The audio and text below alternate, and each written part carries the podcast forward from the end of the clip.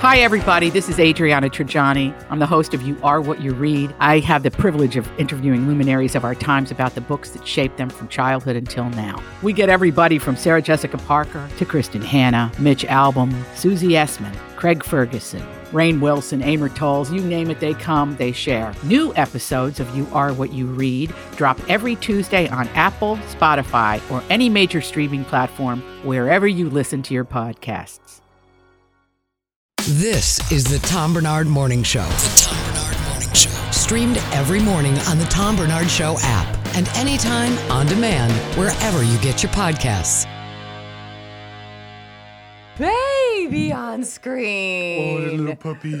Oh, I lo- you know how I'm obsessed with basset hounds, Tim. I literally think they are copied and pasted from all sorts of animals. To look at his head, Yeah, he doesn't want to be here. I've been holding him. Hostage. Uh, oh, so he wouldn't leave, and now Basset- I wanted him to visit you, Brittany, because I know how much What's his you name? love dogs. Are you are you guys uh, dog fans, Tevin and AJ? Oh, absolutely. I have a little Pomsky that I love. Yeah, I've got a Boston Terrier. I love dogs. when I'm in a bad mood, I'll Google uh, basset hounds' feet because they're the most insane looking thing, and they're always like weirdly pigeon-toed, and they're like then point in. They're just don't even they don't even make sense. If you want instant happiness, Oh, you have oh, good. Oh, good. Oh, good. yes, good. Yes. right, now Your I got son you. knows me. Your son knows me well when he puts in the the dragon.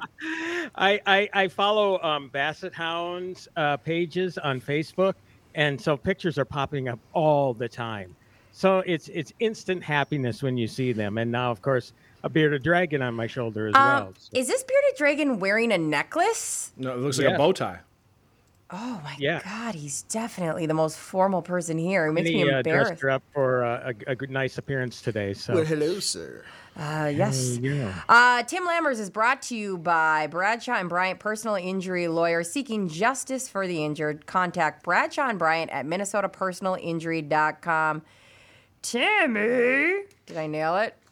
Yes, yes. I Uh, feel like Doctor Doolittle today with all these animals around me. But uh, Wait. I heard first have to hear about before we get to Killers of the Flower Moon. I have to hear about your experience at Taylor Swift with your neighbor, which I thought again is a very cool thing to do, Britt. her and I had the best time. And I thought about you because I was thinking, wow, Tim went to this and said it was good and he, you know, wasn't that into her music, but she really puts on a show.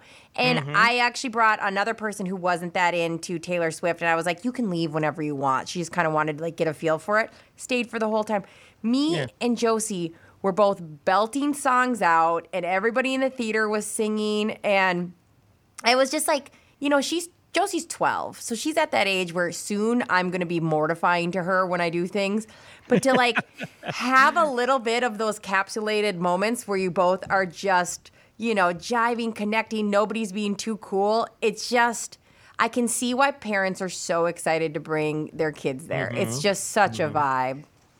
Yeah, no, it, and again, um, it, it really is an up close and personal look. Of course, there's no, you know, documentary footage, so to speak, of like behind the scenes or anything like that. But the music, the show that she puts on is spectacular. There's no denying it, whether you like her music or not. I mean, what a hell of a presentation. So I can see why people are loving the tour, and I'm sure loving the movie as well. I might actually go again. Uh, I found that there's a weeknight uh, showing at a certain theater. I'm not saying where and I'm not saying when, but currently has zero seat spot. And uh, me and my friend Devin, if there's no uh, seat spot, we might go just buy tickets so we can dance throughout the whole theater by ourselves. you can dance anyway. You can dance anyway. Well, I tell you what, uh, no dancing uh, at Killers of the Flower Moon. Boy, what a hard hitting movie this is. And the amazing thing, and I, I've teased this before three hours and 26 minutes of Martin Scorsese at his best, I have to say. I did not, I wasn't bored at all. I mean, is it too long? Yeah, you know, it, I guess. I mean, the only inconvenience, obviously, is trying to not go to the bathroom. and and you know, when you when you sit there and you think about with previews, et cetera, you're sitting there nearly four hours. I had to get a large popcorn and and a medium drink, which is still massive. yeah. So actually, actually, I got up twice. Um, but uh, you know, I'm sure I'll catch it again on Apple TV Plus because that, that's the whole interesting thing about this. This is an award season movie, and it's probably going to do quite well in the theater. But um, Apple TV Plus actually co-financed this thing, so it's going to go exclusively to streaming, probably sooner than later. Uh, so you can see it there too. But you know, there's just nothing like seeing something like this on the big screen. Just like I saw The Irishman, which was over three hours on the big screen from Martin Scorsese. So you got him. Obviously, you have De Niro, you have DiCaprio. Uh, Lily Gladstone is the female lead in this. Uh, it's it just doesn't get any better. And uh, everyone's talking about Leo's acting, and then the, the the main female as well. That it was just superb. Bob saw it as well, and he said that the acting was out of this world. Yeah, yeah. I you know what? As good as Lily Gladstone and DiCaprio are, De Niro. I'm sorry, man. He just he knocks it out of the park. He is just a head and shoulders above everybody else. That guy, he's he's frightening, and this is mostly uh, a quieter role for him.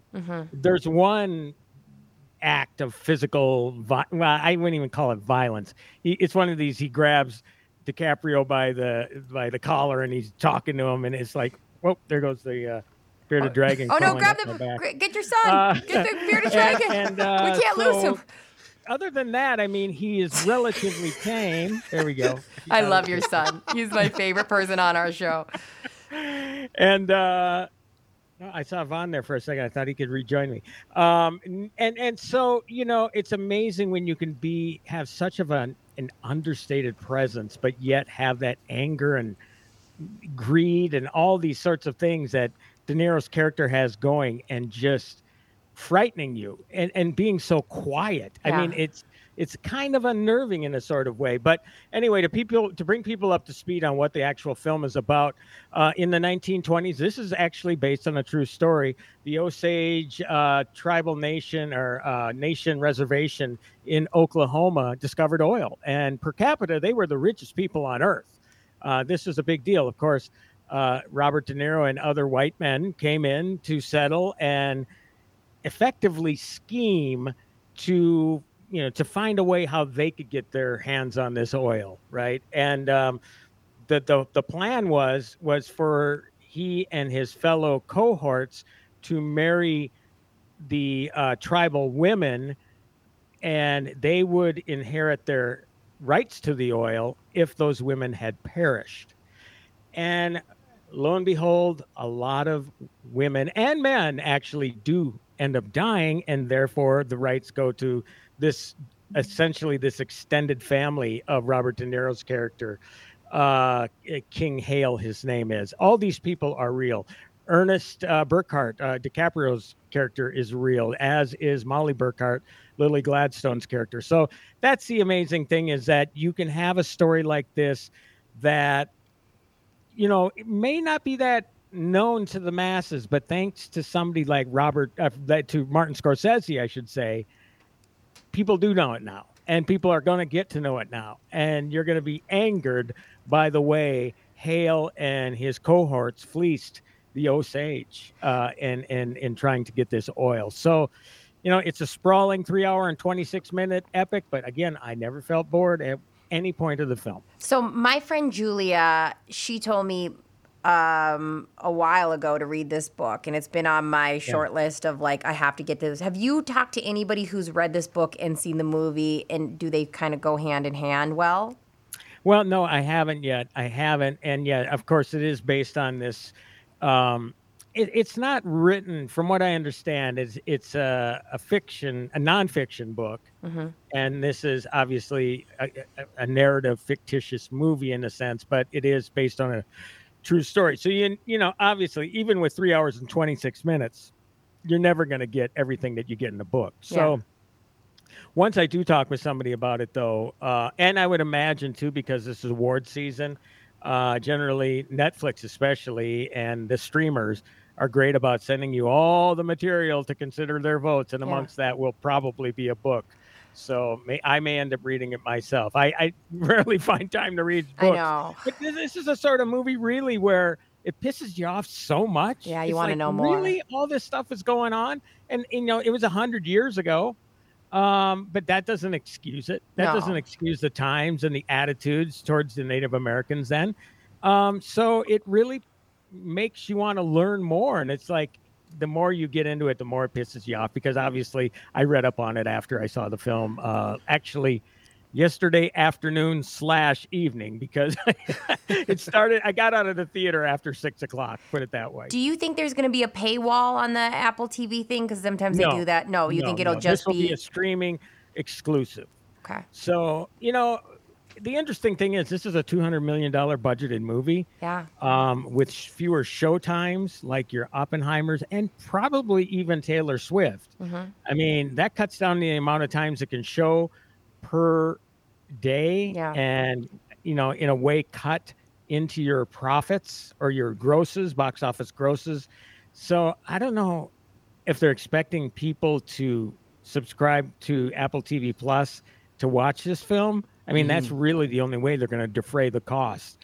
But this is an awards movie, which you know, you know, even the mere recognition during award season, um, and ultimately Oscar is going to help its bottom line as well. Yeah, and why would they announce that it's going to go to streaming afterwards so soon? Because if I'm somebody that maybe wants to go see it but don't want to sit in a movie theater for three Yeah. hours, I'm like, oh well, I'll just wait for it to come out in two weeks. Like, why would they not kind of keep that under wraps a little bit more? Well, the the the deal they're doing right now, Tevin, is they are they've been it's say in theaters only October twentieth. It was in limited release in New York and LA before that.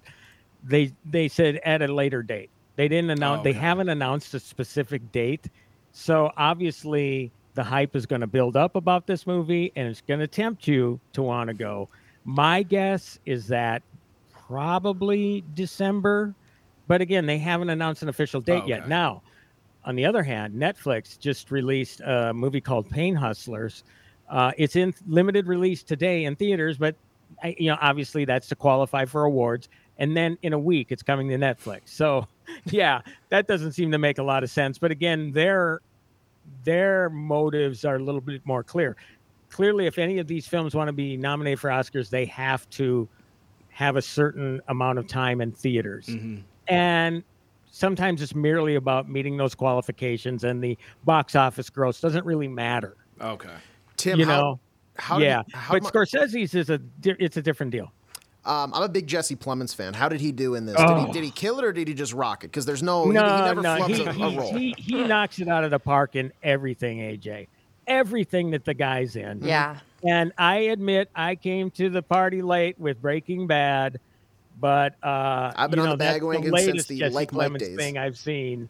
Um, but you know, he he has so many other great roles. He was in that Netflix movie that was that won Best Director a few years ago. Him and his wife, uh, uh, uh, who you, you know who he's married to? Uh, Kirsten Dunst. Kirsten Dunst from Spider Man. They were both Oh, yeah, yeah. nominated for that Mhm. film. Um, but yeah, he's great. He was also in uh, The Irishman yes. with Scorsese. So it's one of these things where a guy like Jesse Plemons comes in and he just kicks ass. I think he was uh, Jimmy Hoffa's son in The Irishman, um, where it's really it's awesome to see him in all this stuff because he really is such of a terrific actor. Yeah, yeah, he is. Like I said, I like the first role I've ever seen him in. I watched Like Mike, and so there was a big like 10, 10 years gap, and I was like, wait, this guy's like a legitimate because you get those people that maybe Yeah. play like the kid role, and then it doesn't really materialize in anything else. But he has grown into becoming a like a very well versed. Oh, he's he, has got a big range. Whether he's he's going to be doing this or he's in The Irishman or he plays the like over uh, overzealous cop in Game Night, like the kind of Yeah. Yeah, like that- silly. that like he can he can really do it all. So he's awesome. He he can do it all, and I I'm trying to remember if his character lasted a long time in Black Mass with Johnny Depp or was out of the picture relatively early. I think he was, and if if you're getting my meaning by out of the picture early, because Black Mass is about a mobster, uh, Whitey Bulger, and uh, s- you know, a lot of people get dead in that movie. um, but he's in that as well. I mean, he is such of a great actor, and also in a Black Mirror episode that kind of mirrored Star Trek. If you saw that one, Oh yes, Yeah, Yeah, That, that was, I mean, so- that it, it kind of a trip. Like I did not expect to see him like be a part of the Black Mirror universe. Yeah, yep, yep. And uh, did I say Black Mass or Black Mirror? Black. And You I said Black Mass and Black Mirror. I Yeah, think. well, he went back. Uh, to but yeah, yeah, and he's in both, and he's great and everything. And yeah, I mean, it's a supporting role. He doesn't show up until later in the film. yeah, Um, you know, so De Niro is your solid supporting, if not co-lead, but they're going to run them as supporting. Lily Gladstone and DiCaprio are your leads, but this is a huge ensemble cast. I mean, so there are just so many great people that are worthy of recognition in this film. where's it sitting on the lemma meter then?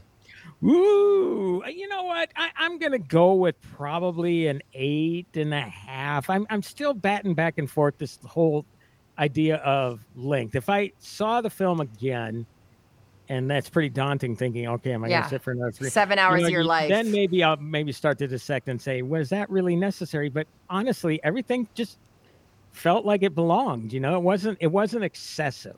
Some Mm-hmm. pictures, some directors, they just want to throw throw around their cl- clout, and certainly Scorsese has earned it. Yeah, we did. We are getting a lot of feedback that the blooper reel that they put in the middle of the movie felt inappropriate.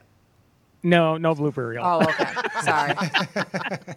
Can you imagine a movie like that as much of a Debbie Downer movie as like that having a blooper reel? Ah! Right in the middle of the movie. They didn't even wait till the end. They said just a just a levity break. The score is building, and all of a sudden, like Leonardo Quick. DiCaprio's like pulling somebody's pants down, like gotcha. Oh, the, Break the master. cup breaks that they're holding. What the heck? You They're like, this is you know your what's opportunity to go to the thinking bathroom. about this movie. I mean, because DiCaprio and and De Niro are such personalities as well. I mean, they are larger than life on screen and off screen, but they instantly convince you that they're characters, right? They're not.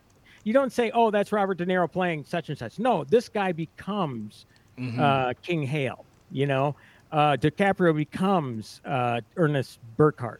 That's you know uh, clearly that's why they team with Scorsese as much as they do. This is the sixth time for Di- uh, DiCaprio and the tenth time for Robert De Niro and Scorsese. So Awesome. yeah, it's it's a pretty amazing movie. Awesome.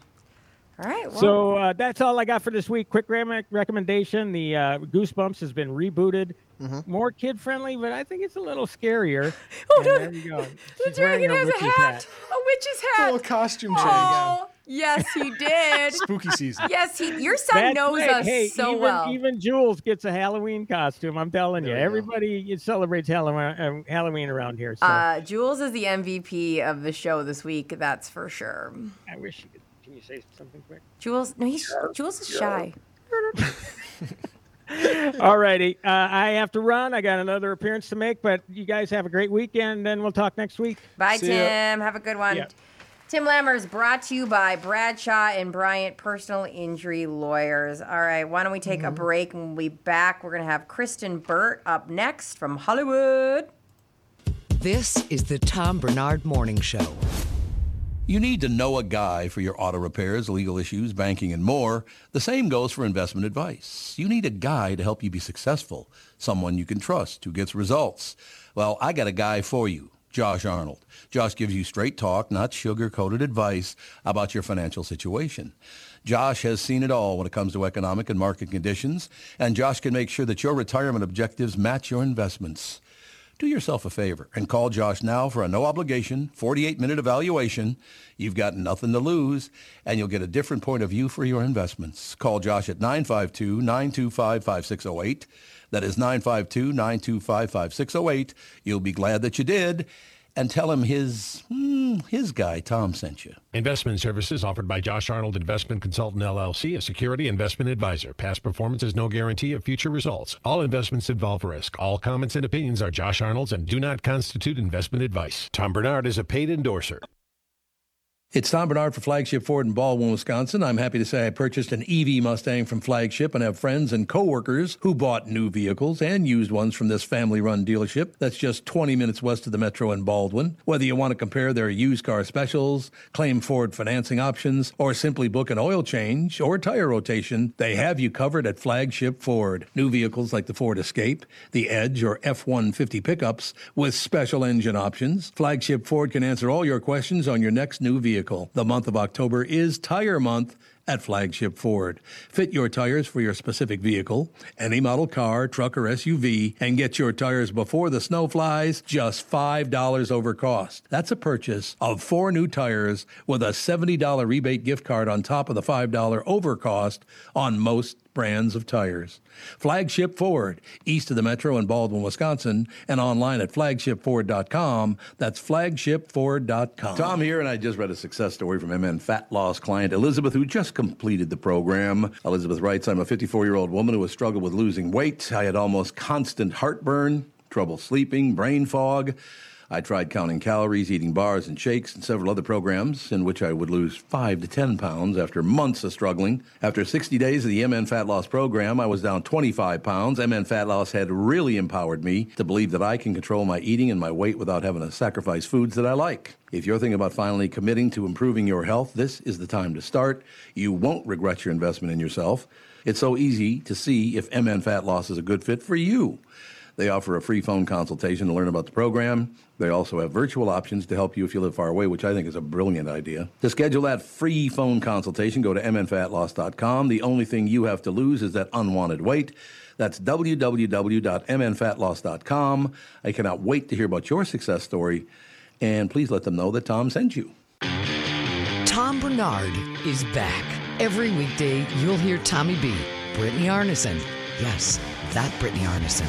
Along with Tom's pals Kent Hrbek on Fridays, Bob Sansevere, Mike Stretch Gelfand, Tim Lammers, and from Channel 5 Eyewitness News, Chris Egert and Kristyn Burtt on entertainment and pop culture. It's Tom and the crew with opinions on news, opinions on life, opinions on entertainment, and of course, opinions on opinions on other people's stupid opinions. The Tom Barnard Show is a podcast, so you can listen when you want to listen. In the car, on the way to or from work, at home, on the job site, or wherever you need your Tommy B Show fix. Hear the show on the Tom Barnard Show app in your app store, as a podcast on Spotify, Apple, or wherever you get your podcasts, or see it on YouTube on the Tom Barnard Show channel. All these crazy alien stories can't be true, can they? Hey, it's Stephen Diener, host of the Unidentified Alien Podcast. And whether you're new to the conversation or have been looking into it for years, you need to check out the fastest growing alien show out there, the Unidentified Alien Podcast, or UAP for short. There's a crazy amount of alien encounter stories out there from all over the world. And the beauty of it is that I bring them all to you and let you decide what you believe. Download and subscribe to UAP on any of the major podcasting platforms. And you can also find it on UAPpodcast.com. This is the Tom Barnard Morning Show podcast. There we go. Everybody there on we now? go. I thought. I love the countdown, but it made me realize nobody was available to push the button, Tevin. okay, well, You're fine. I, feel like they was a, such a tease. Yeah, he muted. He muted all, like Yeah. the main thing, and Yeah, I I didn't know. realize it. So I'm I'm a disaster. You're here. fine. Um, I did like the tease. I like that they thought nobody was coming back. Give them sort of uh, an Mhm. abandonment issues. Uh, Kristyn's ready to rock. Kristyn, how the heck are you? Hi. Well, Where's the Tom Yeah. Barnard show without Tom Barnard? Welcome to the Tevin and Brittany show. No, we cannot call it that. That's the kiss of death. It's still the Tom Barnard show. He just needed a day off today, so nothing bad uh, happened to him. He's doing fine. Uh, he just needed a personal day, so I'm sure he'll talk about it on Monday. I missed the dress code though. Should I go change? Yeah, we coordinated. Well, you don't have. You can just grab something. I'm sure there's something pink within your reach. It really is. Honestly, I can just pull something and throw it over. We've met you. We know that you are uh, a big fan of pink. Uh, okay, so we've got so much going on right now in your world. What story do you want to start with? I want to start off with the Halloween story. And I have a feeling, Tevin, you might know it because you've been keeping up with what's happening in Hollywood and the strike and all that craziness. Yeah. Um, you guys know I am a SAG AFTRA member. I am a part of the broadcasting unit that is not on strike, just so everybody knows. But we got a note yesterday, or an email, I should say, saying, Hello, Halloween is coming up. We are asking you, and this is part of your new strike provisions, you are not allowed to dress in characters that are a part of the struck studios, meaning like Barbie, anyone from Oppenheimer. Um, and they were making suggestions for us like, hey, you can dress as a ghost. Or maybe just like a werewolf, but not like a Universal Studios werewolf, just like a generic werewolf. Yeah. So I was reading about this too, and I thought that was so interesting. Um, this article I uh, read was going into detail. So there are some um, uh, really tricky parts. So, for example, the Elvis movie. You can't dress like the Elvis movie from the 2022 uh, big Elvis movie that had been made, but you can dress like Elvis from Priscilla because they have uh, it's was it Blumhouse Interim agreement. Yeah, wh- who who made that one? That was by I forget, but they are the people. Oh, oh um, uh, Sofia Coppola. Yeah, and but what was it? The producer or the it was A24 Films. Thank you. Uh, A24 Films. They actually abided by all the rules of that the the the strike wanted. So if you want to dress like Elvis from that movie, you can, but not Elvis from the big movie. You know what I mean? So there's a lot of weird distinctions you have to make going forward. I have a question. Yeah. Yes. Who cares if a SAG like what difference does it make? Like who cares what a SAG member is dressing up as for Halloween? Like that's well, shouldn't they be more focused on solving the strike than worrying about what people are going trick or treating in? Yes. And I think I'll just give you kind of the optics of what SAG is thinking on this. Yes, we want to resolve this strike. We want to get people back to work. I mean, uh, we were just talking numbers, I think, yesterday on the show, and just the devastation it's caused, not just for, you know, overall the movie industry, but even just Los Angeles, because this is one of our main industries. It's that and tourism. So, you know, when one thing goes, we're hurting over here in the city. Um, we want them to resolve the strike. We want to get everyone back to work, also with a fair deal, of course. Mm-hmm. But I think that the optics of this, because, you know, if it is licensed material, like Yeah. let's say it's an official Mattel Barbie movie costume, Mm-hmm. some of that movie is going back to the studio. And I think it's just the the optics of all of that. It's a little bit different than like if I took something from my closet and put it together and said, I'm, you know, cowboy Barbie or something like that yeah. but they really don't want just like celebrities are not allowed to do interviews um, for most of the films that are out right now they just don't want to give that studio a little extra edge and Yeah. we've all been talking about this all summer oh my gosh the number one costume this year is going to be barbie Or So- Wednesday might be a, to- a top like runner as well. Wednesday from Netflix. Wednesday would be another great one. And that's another thing. Guess what? Can't dress as Wednesday. um, can't dress as Megan. If anyone has seen all of the like Megan dolls at the, uh, at the Universal Studios for Halloween Horror Nights, that would be another great one. There, there's some really cool costumes that you could do this year, and uh, we're not allowed to do them. And and I get it. Um, I, it seems like silly Mm-hmm. in you know in terms of some of the regulations that we've had to abide by during the strike but at the same time i understand they just want to kind of like hit the studios as much as they can to get them to come back to the table and make a deal because they are the ones who walked away on october 11th And let's say somebody does dress up in one of these non-recommended costumes. Mm-hmm. Is, do you think there will be backlash from the community to the point where they start to get exiled, like, or will it not be as severe? I, I don't think that they're going to be exiled. I mean, technically, they can punish you in some sort, like, you know, put you up to like a, a review board and things like that. I just don't think that they have this, they have much bigger fish Yeah. to fry.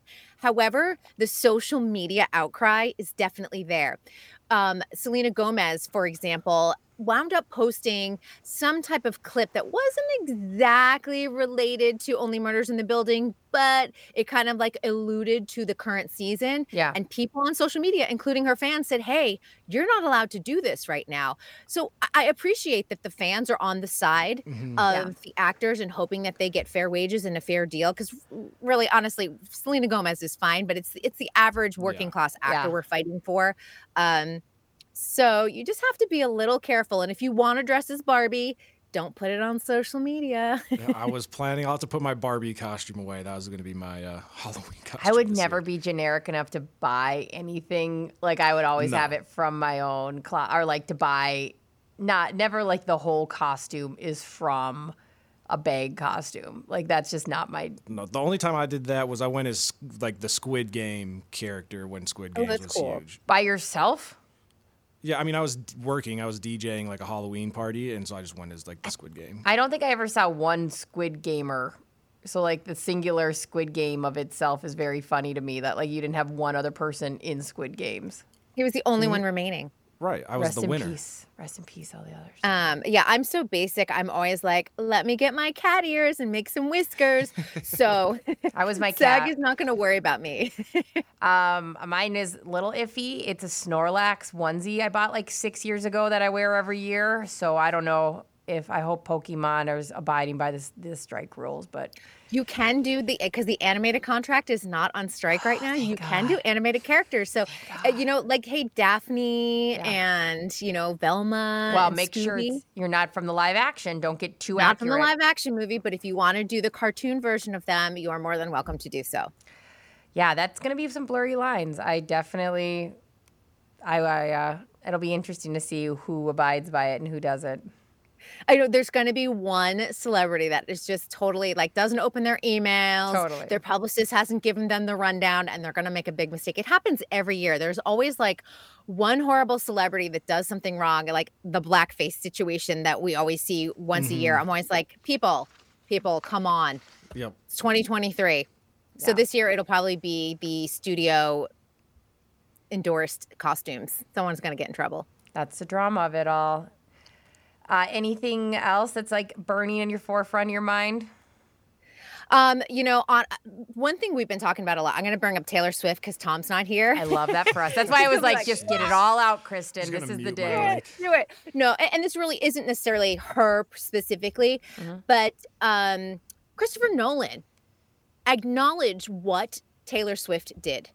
She has singularly, and, and I think like what I like to talk about on the show, we're in such a shift right now. And we're going to look back on these Tom Barnard shows and like what we talked about because we're seeing such a dramatic shift in the landscape right now. And I'm glad that we have the space to talk about it. What Taylor Swift did is singularly going to change the industry in a big way. And Christopher Nolan, who did Oppenheimer and had great success this summer too, acknowledged that what she did was genius. Because he's like, she's taking out the studio element of it. She's going directly to AMC. She's pocketing that money. And Christopher Nolan is someone, is a filmmaker who has those deep pockets Yeah. that's going to have the ability to do something similar to what Taylor Swift is doing. Who doesn't want 57% of the profits? Right. Christopher Nolan would love 57% of Oppenheimer if he could.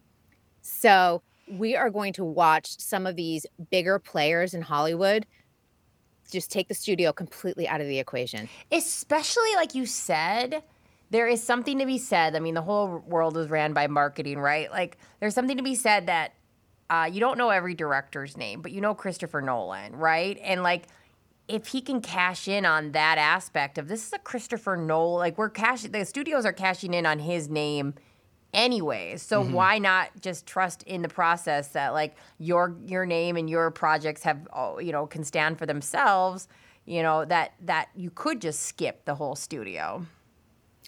And, and you know what I'm thinking too, and I, think we, we've had, I know you've had Michelle Mann on the show from Mann Theaters.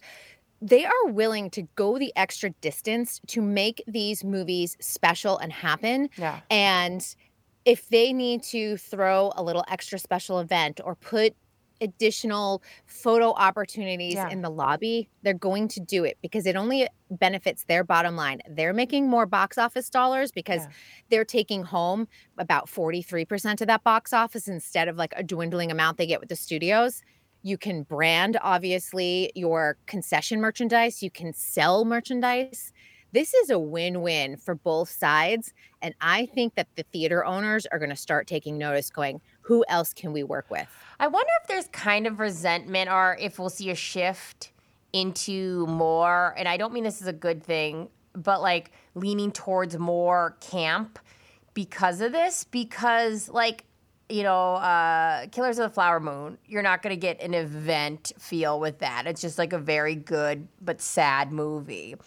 And so, like, there's money to make in camp. And I wonder if we're going to kind of lose out on some of these, like, epic tales with people that don't trust their, their, you know, the name to carry them.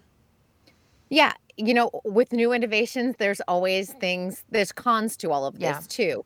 And, you know, a Martin Scorsese film, we know that this is going to be a huge award show player. Yeah. And some people will go for that. Other people are going to completely ignore this movie because it's three hours and 46 minutes. It's really long. Yeah. Um, and people will wait maybe t- till it reaches you know streaming and things like that um, but scorsese still has enough of a name leonardo dicaprio is in it that is enough to get people to the box office so i, I think that type of movie might be okay but i always think about the ones that are like Yeah. just below that Yeah. the ones that maybe don't that maybe have a director who's on the rise doesn't have that established name by scorsese are we going to miss out on those um and, and that's that's going to be a wait and see sort of situation but it's quite a possibility Yeah, it is so interesting, and you're right. Like with the change in the tide, the experience theater, you're uh, there's going to be, and of course, just like anything, right now we're really in it. There'll there eventually be the backlash, and then the backlash to the backlash. So like maybe it will eventually hit,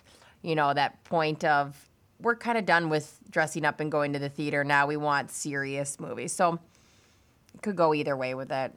yeah movies are cyclical in what we favor and what we go, want to go and see but I, I think the like underlying message in all of this the studios are a little bit behind in Yeah. what moviegoers want and you just have people like taylor going i got an idea and beyonce's like you know what? That's a great idea. I'm going to do it too and i'm going to support you.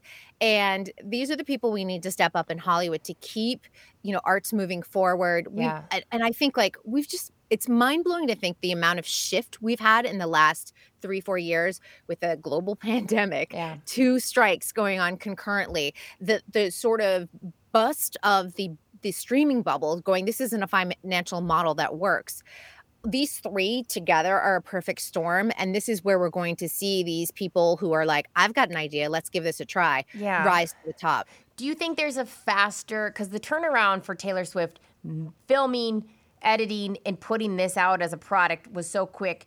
Do you think that a studio could have done that, or do you think that was just the model in general? Like that could have been done, or do you think it was because of her skipping out on the studio?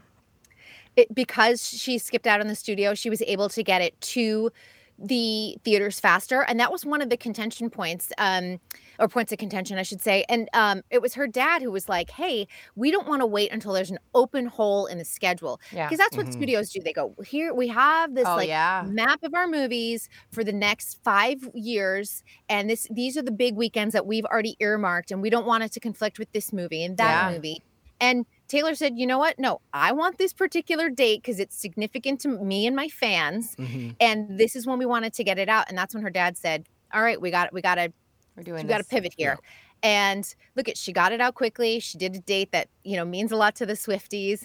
And then on top of all of this, she bypassed like waiting until 2025 Yeah. for it mm-hmm. to come out at that ideal time for the studios, not for Taylor Swift. Yeah, well, it's kind of like the music approach. Like when she releases an album, she's not checking in with a studio like, oh, well, let's make sure it doesn't interfere with anybody else's. It's I'm Taylor Swift. Let me just Well, drop this and now. that's so only- do that with the movie. That's only been her last four, yeah, four albums because now she's uh, made her own label. But mm-hmm. before, she, you did have to check in Yeah. and make sure. And so, yeah, you're right. Like, and again, this is this is the model to help with people that have that that pull and all that financial backing to do this themselves. But that is interesting. And and I hope that with you know obviously your big name directors where they could just go to the straight to the theater and they'll be like, yeah, we'll just take your word for it and here's the film. Hopefully the second tier that Yeah. instead of them getting looked over, maybe the studios now work with that second tier more Yeah. and it almost develops that so then they can one day grow up big and strong and just release on their own. or kind of have to do the model that Nike did with Jordan is like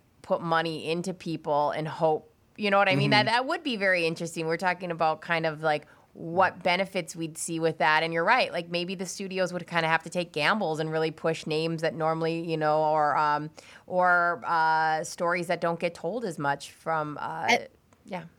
Yeah, I was just thinking like a development deal, and and like that is going back to an old studio model Yeah. of like the MGM days of like where you really develop a talent. Um, and to add to to Tevin's point, just going back on the music side, and, I'm just this like kind of popped in my head. I almost think that Scooter Braun buying her catalog, it was probably the impetus for all of this too. Yeah. Like the anger and the emotion of him buying her catalog kind of out from underneath her has probably inspired her to just be like, F y'all, Yeah. I'm doing this my way. She did it with music. Now she did it with her concert film. And it's fascinating. It's not only that too. She was testing the waters, making a re-recording of albums we've heard a million times. and her seeing the response, like putting out Red, an album I've listened to a million times, the original version, and then having Red Taylor's version and seeing that she has an audience that will follow her anywhere, who will listen to songs that she re-recorded, you know, five years later, and going, "Yeah, I will make this. Uh, you know, we will listen to this so much it will become a re-recording from an a, a, an album made 10 years ago, we will put to number one because you re recorded it. That had to inspire her to take leaps and jumps that maybe she wouldn't take because she's going, they're going, I, I have this core audience who has a huge, my win is their win kind of vibe. Mm-hmm. So, like, that's where she's like, you know what? I'll put I'll put a movie out of a concert that most of my Swifties, you know, went to, or so, or, or whatever for the Swifties that didn't get to go to, or that want to go to again. So you're right, Kristyn. I do think that Scooter Braun making her so angry has like the precipice for so many chain reactions that we're seeing. I almost can feel like five years from now, um, if Behind the Music existed or something, Yeah. we would Oh, get this love that entire special of like Scooter Braun and what he did to Taylor Swift and like how this all played out. Because I think that this is going to just spawn an even bigger empire for Taylor, for Beyonce, um, and for other artists that are able to follow this model.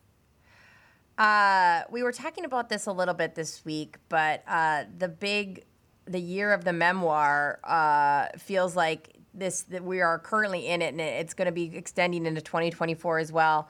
I saw that Dolly Parton had a three book deal. She's officially putting out her second one. The first one was like stories and lyrics. The second one is stories and fashion. Do we think, and, and, and Dolly Parton's would be enthralling because this woman has grown up as a sex symbol in one of the most sexist industries, and you can't even imagine probably the stories. Do we think that Dolly Parton would do a tell all uh, biography, autobiography? I feel like she wouldn't, or if she does, it's going to be after she passes. Okay. I, I know I know she's got like the juiciest stories I and bet. you know Mm-hmm. Saint Dolly is too good and too pure for this earth to spill the tea while she is alive. I don't think she's interested in burning bridges. I really feel like you, you know I know Tom I can hear Tom right now like when are both sides going to get along? Yeah. But this she is the type of person whatever you believe, you still love Dolly. Yeah. She is too good for this world. Yeah. And I mean, literally, bubble wrap her and protect her at all costs because we need her for as long as we can. Because she is like the goodness, and we need to idolize and worship that when it comes to like entertainers in Hollywood. Yeah, and with these memoirs, if I never hear Jada Pinkett Smith's name again, it'll be too soon. Every time I scroll through Instagram or look up like stories online, it's like she's saying something else. Like people are joking now, like her next announcement is going to be she's never even met Will Smith because No, it's wild. And then we we have to we have to touch on this. So she's coming out saying, "I've lied to you guys for years." And Yeah. on a show, you know, my Facebook Live table, Red Table Talk, where I claim that I was a tell-all. Everybody has to be honest. Come to the table. Be real. Now, do we trust? A woman who is just exposed that she's been lying to us about the one of the main facets of her life. Mm-hmm. What? And on top of it, he showed up at her event. Will Smith showed up I to know. support her at a live event the other day. And now she's saying, I think I'm ending the tail end of our separation. Like she's thinking she has a small house that, you know, she has and they're, they don't really live together anymore. She's like, I think, um, you know, I might be selling it. Um, I think maybe we're working on this. Like the memoir maybe has inspired them to work on their Or marriage. is this all just a setup from the beginning? Like I'm going to release this memoir, and then now all of a sudden, magically, we're getting back together. Again. Magic. She is claiming that the slap saved her marriage. What? The slap. Mm. She saw her husband assault a man on one of the most viewed pretty romantic. live shows, Global events. global event. And she's saying that may have saved her marriage. And I think that's where we're talking about. They have realized they have to spin this. They they're so they I don't think they even realized how much this slap was going to take down, you know, their family.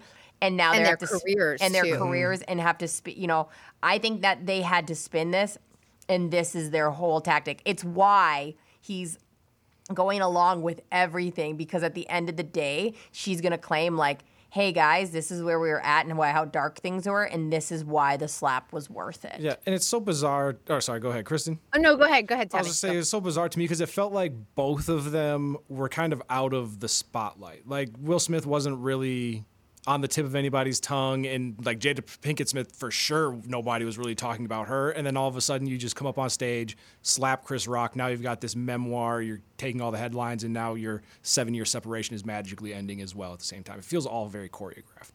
and they're both threatening to write a book together. Yeah, oh so you know, there's more to come, and I don't know why the Smiths don't necessarily understand. Like, there is such a thing as TMI. Yeah. Like, we love a dishy, like, tell-all book, but they've been telling all for years now. We're tired. And they're not telling all. That's the thing. Is either they're lying to us then or mm. they're lying to us now. They're really telling us nothing. Like that's the end of the day is I hate okay, there's these two categories of people.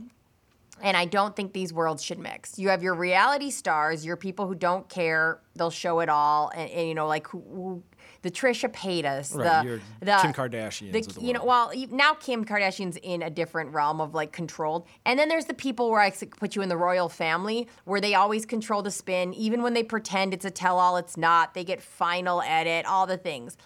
I want to watch them act or do whatever they do, and I want to watch my reality stars show us all the pimples, show us all the things, because I don't trust that the high-end celebrities give me that. I think it's all you know fake, and you know even the Kardashians, they'll say, "I'll show you this wound to hide the fact." That my arm is falling off. You know what I mean? They give you enough of something to hide something else. And that's where I go, the royal family of it all of you're not telling me all. You're not even showing me, you know, the the that the diarrhea that you had on vacation, which is fine, but like I don't like when those worlds try to pretend to mix. Yeah, and it's true, and it, it's problematic if you're doing a reality show and all of a sudden you're an executive producer. I understand why they want to be Yeah. executive producers and have that final say on the edit, but again, you're getting a filtered, curated view of their lives at that point. Yeah. And it feels like that. Like I don't watch the Kardashians on a regular basis, but when I go watch it, everything about them feels curated. Even mm-hmm. though they'll show arguments and show some like, you know, like where you go this is some dysfunction here or left or, you know, over. At the end of the day, it feels too curated for me to watch. Like Yeah. it feels very produced. It, it all feels like that. Like my girl loves watching like selling sunset, Yeah, whatever reality type stuff, and they'll be like sitting down in some bar having like a, a juicy conversation because Ashley told called me a stupid head Yeah. yesterday, and it's like this whole thing just feels overly produced. Like this is not a natural no, but adult you conversation. But you can love selling Sunset for what it is, and I watch I watch it and laugh so hard when they show up in these outfits, and I go, if I showed up and my realtor was wearing. You know, they had that like belt thing that was supposed to be a thing. yeah, and, like half their tit is out. You're like, um, ma'am, like I'm fine. I love skin. Show as much skin as you'd like, but like. I'm trying to walk through this house and you can't keep up with your eight inch heels you're currently wearing. Ma'am, we have a driveway to walk down.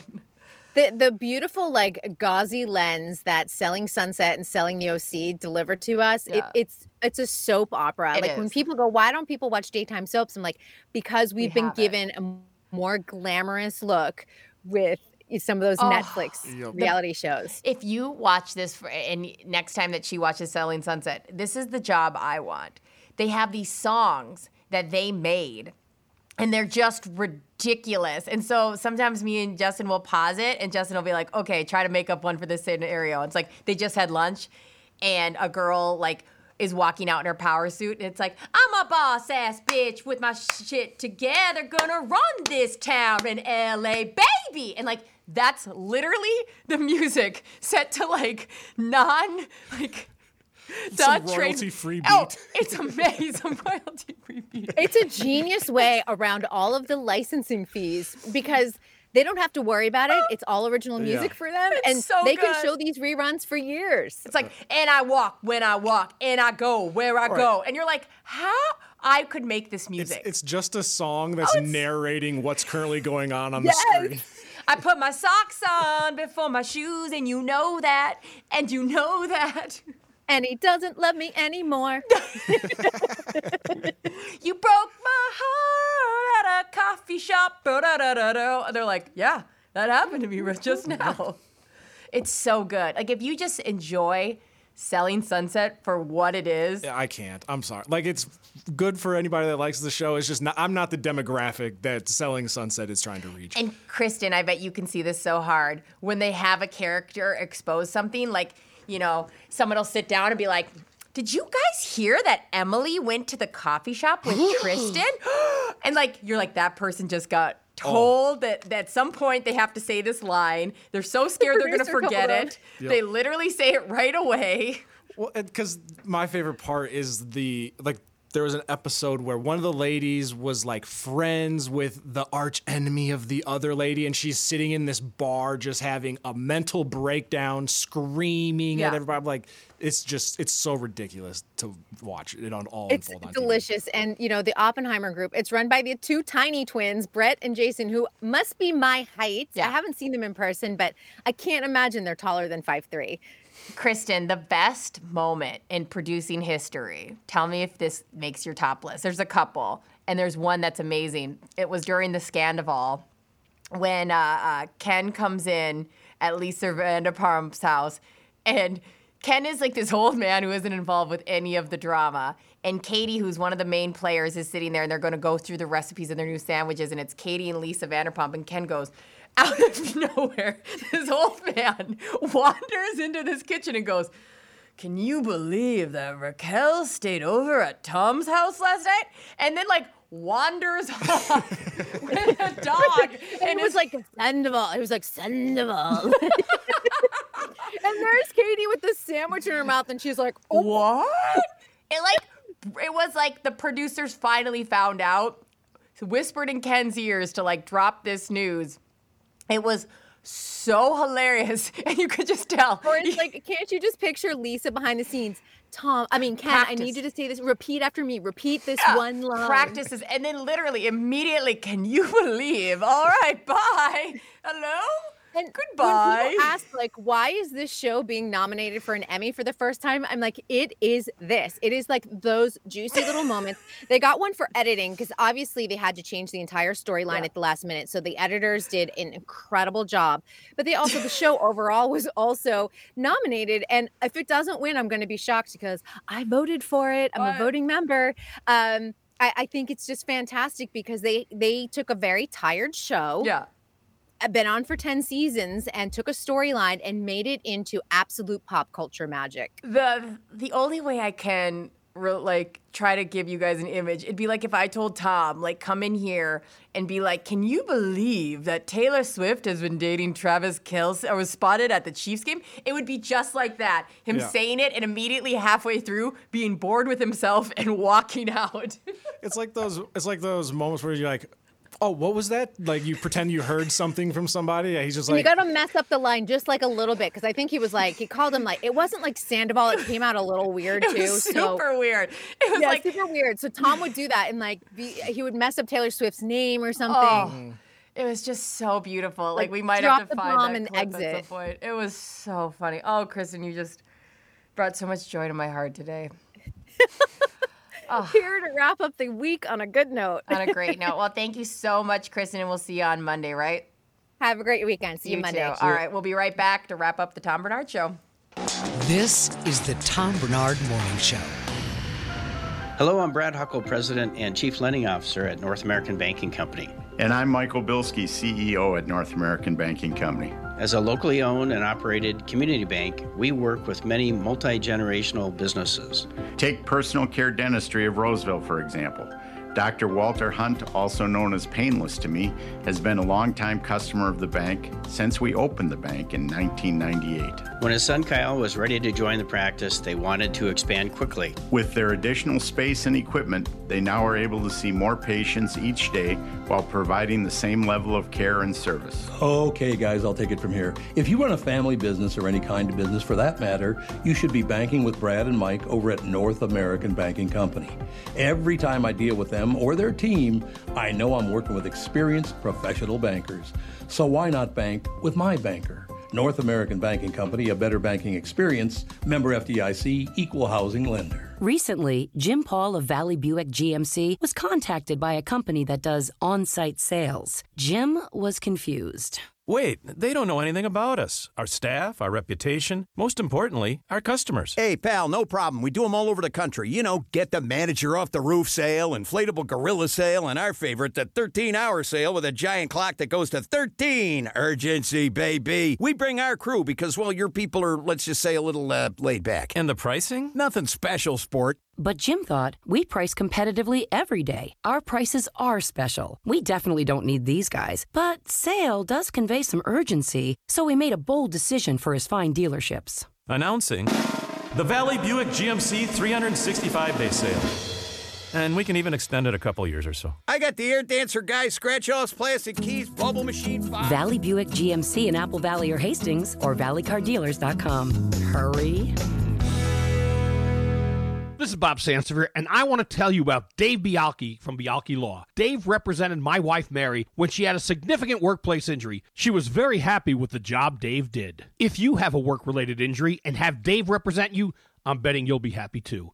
Dave is a down to earth guy. He grew up in northern Minnesota, rides a Harley, and worked various jobs doing concrete, electrical, plumbing, roofing, and carpentry work. Dave works for people with work related injuries. If you work construction, or anywhere for that matter, and you're hurt or even just hurting, you should talk to Dave. Let's face it, our bodies wear out. If your body is worn out from work, if your knees or back or shoulders hurt from things you do at work, do what Mary did. Call Dave and talk to him about it at Bialke Law to set up a free initial consultation. The number to call is 763 571 2410. That's 763 571 2410. Or visit bialkelaw.com. That's B I A L K E law.com. This is the Tom Barnard Morning Show podcast. Yeah, baby. Uh, we are back on the Tom Barnard Show. Tevin, we had like 45 people, and now it's just you and I. I know. And then there were two. Who's gonna survive? it's just me and you sitting here all day to see who's the first to blink and leave. I would be. I have to probably go have a life. You're right. Do you have any uh, exciting plans for this weekend that you're looking forward really to? Really good question, and I think the answer is no. We have a family coming in on Saturday. They're gonna go to uh, a U of M volleyball game. My Mhm. uh, husband's sister, so my sister-in-law, um, and my niece Cassidy. So I, they're gonna come in tomorrow, and then we're gonna hang out with them too. How, how about you? Uh, DJing a couple weddings this weekend, so How many? uh, just two this weekend, Friday, today and tomorrow.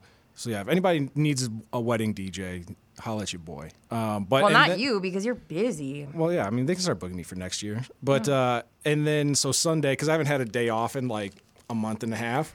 Are there a lot of Sunday weddings? Um, not too many. The last two Sundays I've had weddings, but for the Sunday most part, night or are they Sunday afternoons? like yeah, afternoons, early night. They usually end around like nine o'clock or so. Yeah, That's a lot to ask people to be out at night on Sundays. Yeah. Um, but uh, so Sunday on my like first day off in forever, so I put together a list. I know she's not listening, so I'll say it on air. I put together a list of like date ideas in like three categories, right? and I had my girlfriend pick a letter, color, and uh, number. And so, like, in each one corresponded with a different date thing. So now we're good to Sunday afternoon when she gets done working. We're gonna go on a little date day. We're going to the Minnesota Salt Caves, which is supposed to be super like Heard that's relaxing. amazing. Yeah, and then we're gonna go get sushi at Billy's Sushi, Yum. and then and probably go get a drink at this place in Uptown called Fool Me Once, which is like this cowboy alien bar that's new out there. So Oh my God. I'm a that's- romantic. You're not like, and you're a planner, and she has no idea about any of it. No, she was like, I was like, you remember when you I told you to pick like a number, color, letter? She's like, yeah. I was like, well, that's like what our date is. So it was like three C white or something like that, and so that's what we're doing. Listen, I attack men a lot, like a lot. hmm Like half my day is attacking men. That's why my husband knows I'll probably never cheat on him because I'm just constantly attacking men, and it's just not the vibe then to go.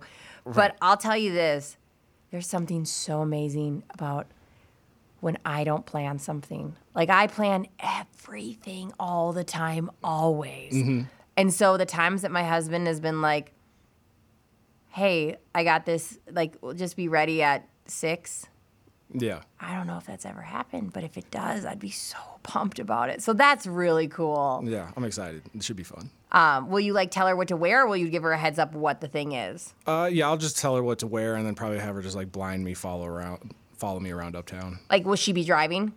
with Uh, a blindfold I'll on? Oh yeah, I'll blind. No, I'm not gonna blindfold her. Blindfold and drive. You have a Tesla, so I assume that's fine. Like you yeah, it drives, blindfold it, her it and drives drive. itself.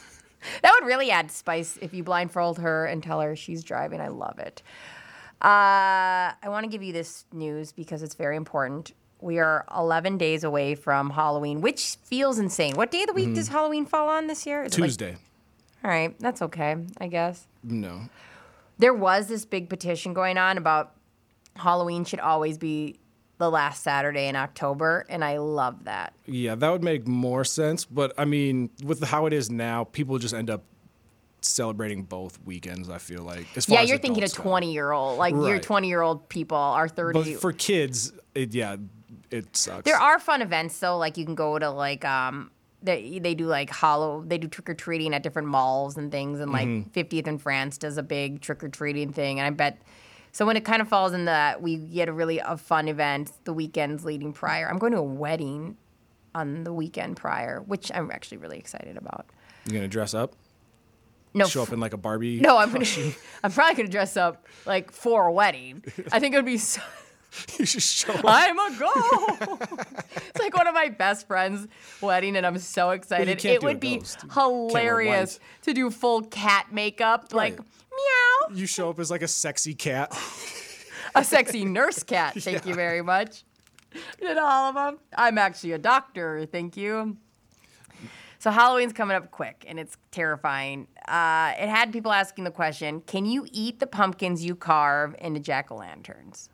Have you ever thought about that? like the insides of like. Eat, Like eat the pumpkin? Yeah. I'm not eating any pumpkin.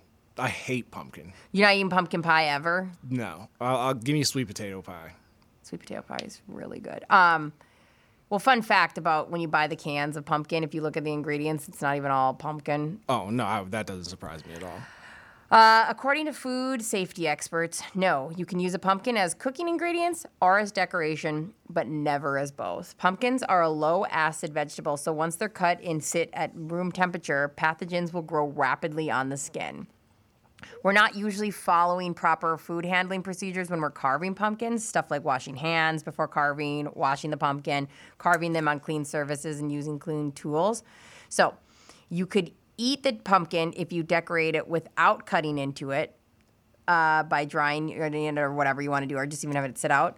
But even then, bigger par- carving pumpkins aren't ideal for eating since they usually don't have the best flavor or texture. The one thing you can do after a pumpkin, do you ever do this? Is you make you like roast the seeds?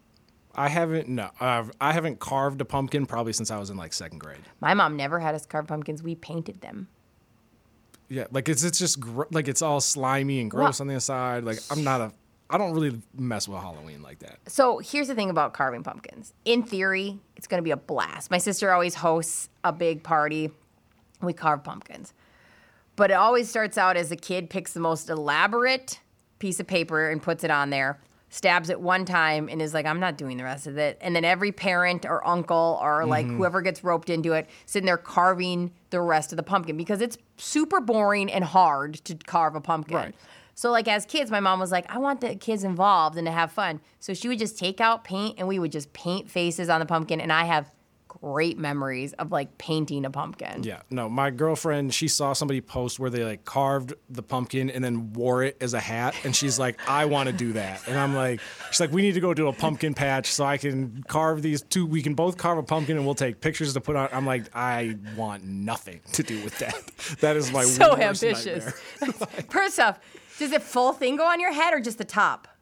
No, it was like Like a mask. the whole thing. Like you Oh, can't see your face and it's Oh, carved out. And I was like, Oh no. I was like, yeah, the picture looks cool, but I am not partaking in that. Um, that is like my own personal version of hell is having a pumpkin on my head. Like that is ever since I got an MRI, I realized I'm actually quite claustrophobic. Uh, I didn't used to be. I don't know like what in old age made that click in my brain, but the idea of no, no, No. the hell that would make me feel. And now your head probably smells like pumpkin for a day. It's Like, always a little wet. Yep. No, no, I don't love it. Um, but I do, I do enjoy as long as there's not kids around. Like I've been to adult carving pumpkins party. Mhm. That's a cooler vibe because you can kind of sit in your little corner and work on it and like put a lot of time and effort and not worry about leaving a knife out for a child to grab. But don't ever. They come with these flimsy ass sets where you have this little like shark, like it's like a um, like a what are those sharks? The sharks with the big Oh, like uh, the saw. I know what you're talking about. Yeah, Like the- the, oh, one- God. I'm, you're talking about like a knife. Essentially, looks like a chainsaw yes. type of thing. That they come with that with a little pla- like it's usually an orange plastic handle. Yep. You get that thing in four carves, that handle's broken up, and what you have there is useless. You can't palm that. So what do you what do you use? You don't. You, I assume you don't use like your kitchen knife. Use real tools. Yeah. right. Use You, real beautiful tools like yeah, a kitchen knife, or you can use a drill, or um, yeah, anything, anything over like the little plastic sets you get. I feel like I would use a sawzall. Like, do you know what that is? I do know what a sawzall is, and that would be a great thing to bring to the game. yeah. So You didn't think I was going to compliment you. No, You were I- thrown off. I, I was like, I don't know. I hope she has a sawzall take because I don't know, we're trying. We to, have a full-on table saw in our garage, and I would be happy to use attempt to use that on a pumpkin because or it's- I've seen people use like the water jets where you like can use water to cut Oh, pumpkins. see. Like people get pretty advanced in there. but there's prep involved in that. Like you'd Yeah. have to carve out the things before you just Mhm. attack it with a power sprayer. yeah. Did you see Minnesota's largest pumpkin that's like on tour right now is going to go to the Mall of America at some point? No, but can you imagine the pressure to move that bad boy? Well, and it doesn't even like really look like a pumpkin. It looks No. like a very large pumpkin melted into like a half puddle because it's so big it can't like support itself. So it's just kind of like this blah. There is like a uh, like a, a line you can follow to like pumpkin to, to grotesque. Like it's almost Mhm. like we're enjoying obesity on pumpkin form. Right, right. And I wonder, like, do you? Because I'm assuming people try to grow a big pumpkin, but there's not really. You can't like will your pumpkin to get huge. You know what I mean? So I think you just luck into it, and then I now think you're it's known as the pumpkin guy. I think it's what I have to end this podcast on. It's all about manifesting, manifesting your pumpkin. Yes. So everybody this weekend, thank you for sticking with us. Thank you. Manifest a great pumpkin, a large pumpkin, like the Charlie Brown sized pumpkin. And manifest yourself a great weekend. Thank you so much. That was the Tom Barnard Morning Show. Sans Tom Barnard, but he'll be back Monday. Don't worry, he's doing great. He just needed a personal day, okay? Let it be. All right, I love you. Bye. Bye.